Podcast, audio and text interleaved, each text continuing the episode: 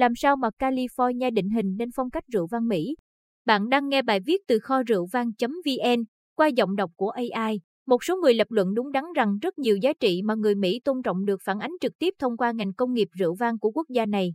Rượu vang Mỹ thể hiện sự phong phú trong các giống nho cũng như phong cách, nhờ vào sự phân bố đa dạng của khí hậu.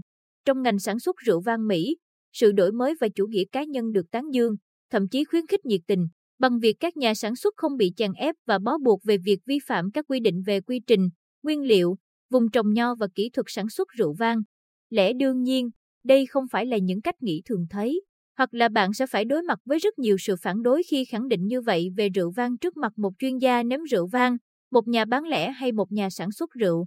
Mặc dù đây là một sự lý tưởng hóa dễ dàng, có lẽ có một cách đơn giản hơn để chứng minh sự huy hoàng của liên hiệp này trong nghệ thuật sản xuất vang nho. Cụ thể, có một tiểu bang định hình nên đặc trưng rượu vang Mỹ, California. Bằng tất cả sự tôn trọng đối với hệ thống 16.000 nhà máy rượu trải dài trên khắp 50 bang của Mỹ, công ty Golden State chiếm ưu thế trong hầu hết các chỉ số mà ngành công nghiệp rượu vang của quốc gia này có thể đo lường được. Xin nhắc lại, đây không phải là một việc hạ bệ chất lượng của vang Oregon Pinot Noir, vang Fingerless Riesling hay hàng loạt các khu vực và nhãn rượu khác bạn đang gọi tên lúc này. Nhưng cũng có thể cho rằng vị thế của những loại rượu vang đó và của rượu vang Mỹ nói chung duy trì được phần lớn là nhờ vào hoạt động và thành công của các nhà sản xuất rượu ở California kể từ khi lệnh cấm bị bãi bỏ. Đây là lý do, số liệu thống kê của rượu vang California để hiểu rõ hơn về tỷ lệ chiếm ưu thế của vang California trong thị trường vang Mỹ, chúng ta nên xem xét các dẫn chứng, bắt đầu bằng doanh số bán hàng. Theo dữ liệu từ Nelson, trong khoảng thời gian 52 tuần kể từ ngày 6 tháng 11 năm 2021 trở về trước, người Mỹ đã chi tổng cộng 20,3 tỷ đô la Mỹ để mua rượu vang trên các kênh phân phối mua về nhà. Trong đó, vang California chiếm 56%, trị giá 11,4 tỷ đô la Mỹ và chiếm 82%, một lượng lớn đáng ngạc nhiên trong thị trường vang nội địa, trị giá 13,8 tỷ đô la Mỹ. Khi nhìn qua lăng kính của lượng tiêu thụ, thị phần thứ hai, tức miếng bánh thị phần nội địa của California, giảm nhẹ xuống còn 77%. Có thể nhanh chóng chỉ ra rằng những con số thực tế xuất phát trực tiếp từ việc California có số lượng nhà máy sản xuất rượu và số lượng sản xuất lớn hơn đáng kể so với bất kỳ tiểu bang nào khác. Và đây là một trường hợp điển hình. Theo dữ liệu từ Viện Rượu Vang, vào năm ngoái, California sản xuất 88,5% trong toàn bộ số lượng rượu vang có xuất xứ tại Mỹ. Nếu chúng ta lấy phần trăm này và đặt nó vào dữ liệu toàn cầu do Tổ chức Nho và Rượu vang quốc tế cung cấp, California sẽ xếp thứ tư trong số các nhà sản xuất rượu vang lớn nhất thế giới năm 2020. Nếu bỏ qua vốn đầu tư nhà nước, Mỹ sẽ đứng ở vị trí thứ 15, nằm giữa New Zealand và Hungary. Khi California có tới 6.010 nhà máy sản xuất rượu thì đối thủ gần nhất là Washington, nắm giữ 1.389 nhà máy theo dữ liệu TTB. Điều hiển nhiên là 4 trong 5 nhà sản xuất rượu lớn nhất quốc gia có trụ sở tại Golden State, nơi mà tập đoàn Constellation Brands đặt ra luật chơi. Có một lý do đơn giản cho sự chênh lệch này, ngoài việc California tiểu bang lớn thứ tư về diện tích đất ở Hoa Kỳ. Nhà văn, nhà giáo và nhà cố vấn về rượu vang đặt trụ sở tại California, Thác giải thích, chúng tôi sở hữu khí hậu địa trung hải dàn trải một cách hoàn hảo trên toàn tiểu bang, bởi vậy các loại nho để sản xuất rượu yêu vùng đất California này. Các giống nho này cũng thích hợp với Oregon và Washington, nhưng thời tiết của Oregon khắc nghiệt hơn trong khi Washington thì mát mẻ hơn. Rượu vang California, câu chuyện bên ngoài những con số, tính tới thời điểm này, chúng ta đã đi theo một trật tự hoàn hảo, tất cả các dấu chấm đã được kết nối mạch lạc. Khí hậu California và diện tích đất đai khiến nơi này trở nên lý tưởng đối với hàng ngàn nhà sản xuất rượu vang.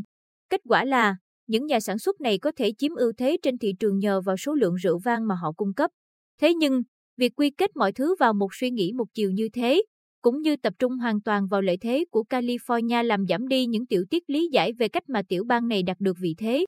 Nói rộng hơn, đó là cách mà California đã định hình ngành công nghiệp rượu vang của Mỹ.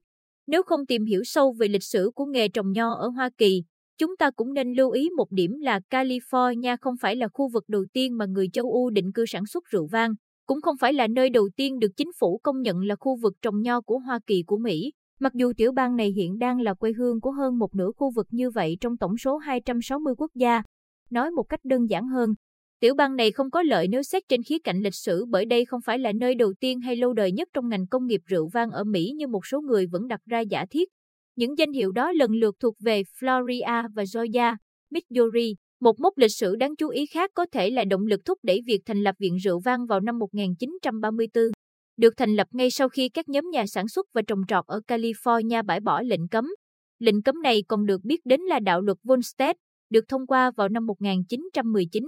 Đạo luật này quy định cấm hoàn toàn việc bán và sản xuất đồ uống có cồn có nồng độ cồn trên 0,5%.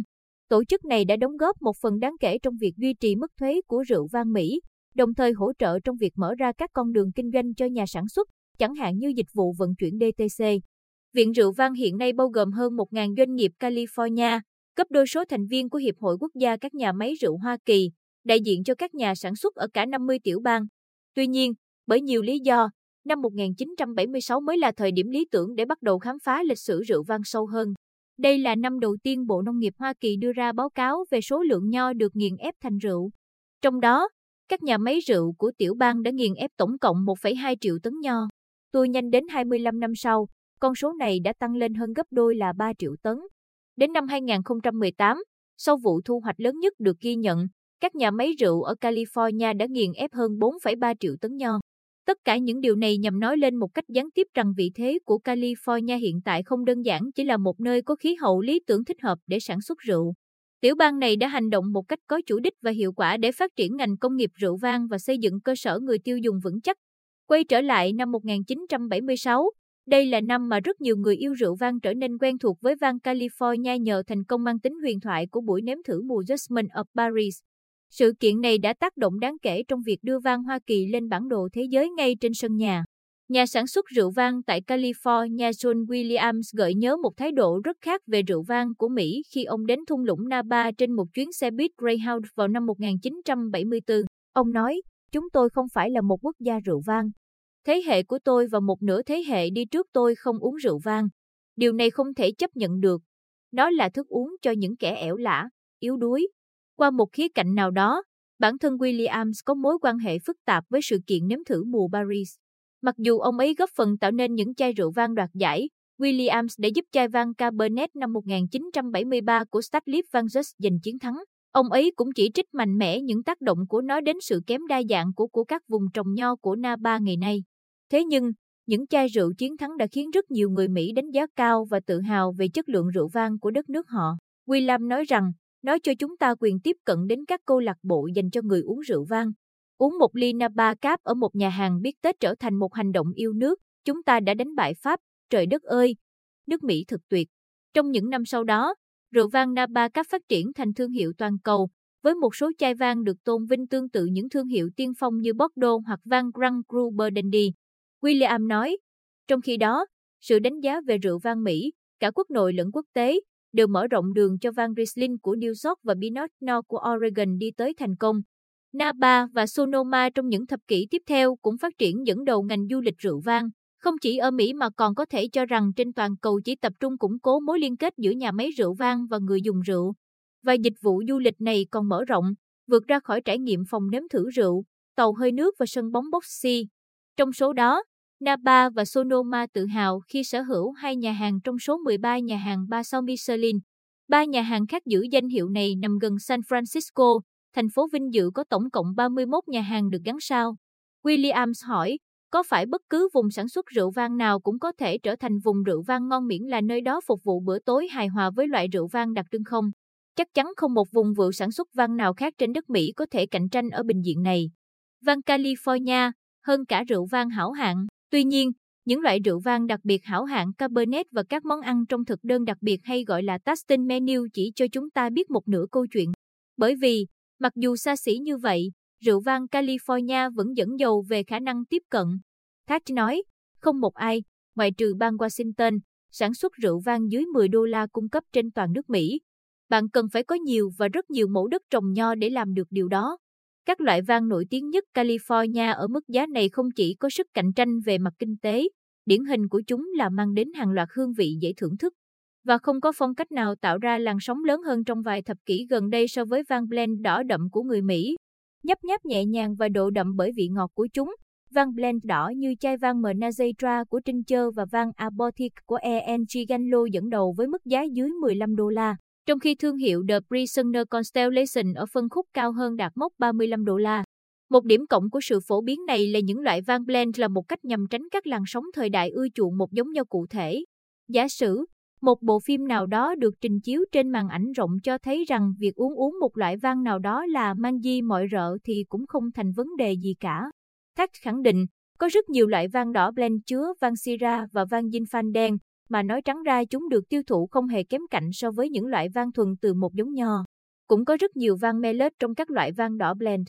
Hơn nữa, sự có mặt rộng rãi của những loại rượu vang này chỉ làm gia tăng sức ảnh hưởng thống trị của California khi được nhìn qua lăng kính của các vùng đất xa lạ. Trong khi các nhà sản xuất nhỏ hơn đến từ các vùng ít được biết đến hơn đang nỗ lực để đạt phân phối toàn quốc, thì những người khổng lồ của California đã đánh dấu vị thế trên khắp tiểu bang và quốc gia trên toàn cầu. Điều này là kết quả vượt mong đợi bên ngoài doanh thu thuần túy, nó tác động đến cách thị trường rượu vang quốc tế nhìn nhận và tìm hiểu về rượu vang Mỹ. Chẳng hạn như, tài liệu giảng dạy về rượu vang Mỹ của theo White Spirits Education Trust viết tắt là WSET, một tổ chức giáo dục quốc tế có trụ sở tại Anh, tập trung chủ yếu vào rượu vang California. Có tận 6 trên 8 trang trong sách chuyên ngành rượu vang, thuộc bản in năm 2016. Christine Camin, quản lý phát triển bộ phận ơ cao của WSET cho biết, khi xem xét giáo dục về rượu từ góc độ toàn cầu, chúng tôi cân nhắc dựa trên giá trị đối với người tiêu dùng và người trong ngành. Điều này càng đúng hơn đối với việc nếm thử trong các khóa học về rượu vang. Ở Thái Lan, nơi chúng tôi có những nhà cung cấp, nhập vang dinh phanh đen trắng từ California hoặc vang ủ trong thùng gỗ sồi Chardonnay California dễ dàng hơn nhiều so với việc tìm kiếm một chai Seneca Led Riesling. Đa phần đây chỉ là một quyết định thiết thực. Thật vậy, phần lớn trong những câu chuyện về rượu vang California và Mỹ chỉ là tính thực tế. Không ai có thể tranh luận chống lại sự thật là chính quyền bang nắm giữ phần lớn vai trò, nếu không muốn nói là ác chủ bài, trong việc dẫn đầu con đường trồng nho trong và ngoài nước. Thế nhưng, nếu có một điều mà chúng ta cần tiếp tục nhắc nhở bản thân thì đó là hơn một nửa thế kỷ vừa qua, các nhà sản xuất rượu vang California thuộc mọi quy mô và chất lượng đã làm tốt phần việc của họ. Và đó không chỉ vì lợi ích của riêng mình họ. Khi Mick Jagger hát câu cảm ơn rượu vang của bạn, California trong ca khúc cổ điển Sweet Virginia của Rolling Stone năm 1972, ông ấy có thể đã thay mặt cả cộng đồng người dùng rượu vang của Mỹ và toàn bộ ngành công nghiệp rượu vang của California cất nên tiếng nói của chính họ. Các bạn vừa nghe bài viết làm sao mà California định hình nên phong cách rượu vang Mỹ qua giọng đọc của AI tại website kho rượu vang.vn. Cảm ơn các bạn đã lắng nghe và hẹn gặp lại các bạn ở các bài viết khác trên website kho rượu vang.vn.